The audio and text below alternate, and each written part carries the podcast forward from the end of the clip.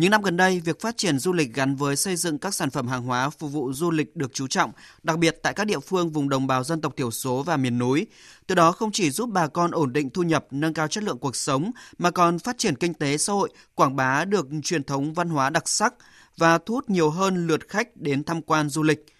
Đơn cử như tại tỉnh Tuyên Quang, các hoạt động tập trung nguồn lực bảo tồn phát huy tiềm năng thế mạnh của địa phương, nâng cao giá trị các di sản văn hóa vật thể, phi vật thể thành các sản phẩm du lịch đặc sắc, hấp dẫn, thúc đẩy phát triển du lịch. Hai huyện Lục Ngạn, Bắc Giang cũng đưa hoạt động du lịch trải nghiệm mùa cam, bưởi trở thành hoạt động thường niên, qua đó tập trung giới thiệu sản phẩm du lịch độc đáo, gắn trải nghiệm thực tế tại vườn cây ăn quả với bảo tồn, phát huy bản sắc văn hóa các dân tộc, hình thành tour tuyến mới nhằm thu hút du khách. Chuyên gia kinh tế Nguyễn Minh Phong nhận định đã đến lúc chính phủ cần có những chỉ đạo để các cơ quan thống nhất cách làm và có những bản ký kết liên ngành để tăng cường hỗ trợ tiêu thụ và nâng cao hiệu quả sản phẩm vùng miền. Mặt khác, tiếp tục hoàn thiện hệ thống văn bản pháp lý có liên quan tới hoạt động này nhằm tạo ra sự hỗ trợ lẫn nhau.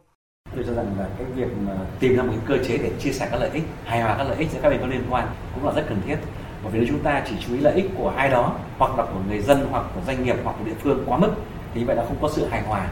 nếu chúng ta cùng làm tốt cộng hưởng trên cơ sở có tổ chức và sự hài hòa các lợi ích thì chắc chắn là giá trị cộng hưởng sẽ cao hơn đặc biệt là chúng tôi muốn nhấn mạnh về cái sự cần thiết phải xây dựng thương hiệu cho địa phương, cho sản phẩm. Và hơn nữa là phải thổi hồn văn hóa vào cho các sản phẩm đó.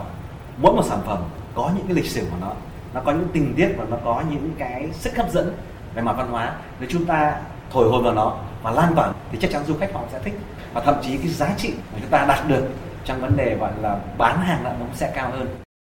Để tận dụng được hết tiềm năng thế mạnh của các hoạt động văn hóa du lịch trong tiêu thụ sản phẩm, theo các chuyên gia, cơ quan quản lý nhà nước, địa phương và doanh nghiệp cần phối hợp gắn kết hơn nữa, có những định hướng và chính sách phù hợp hơn để thực sự giúp các sản phẩm của vùng đồng bào dân tộc thiểu số và miền núi đi đến nhiều thị trường trong và ngoài nước.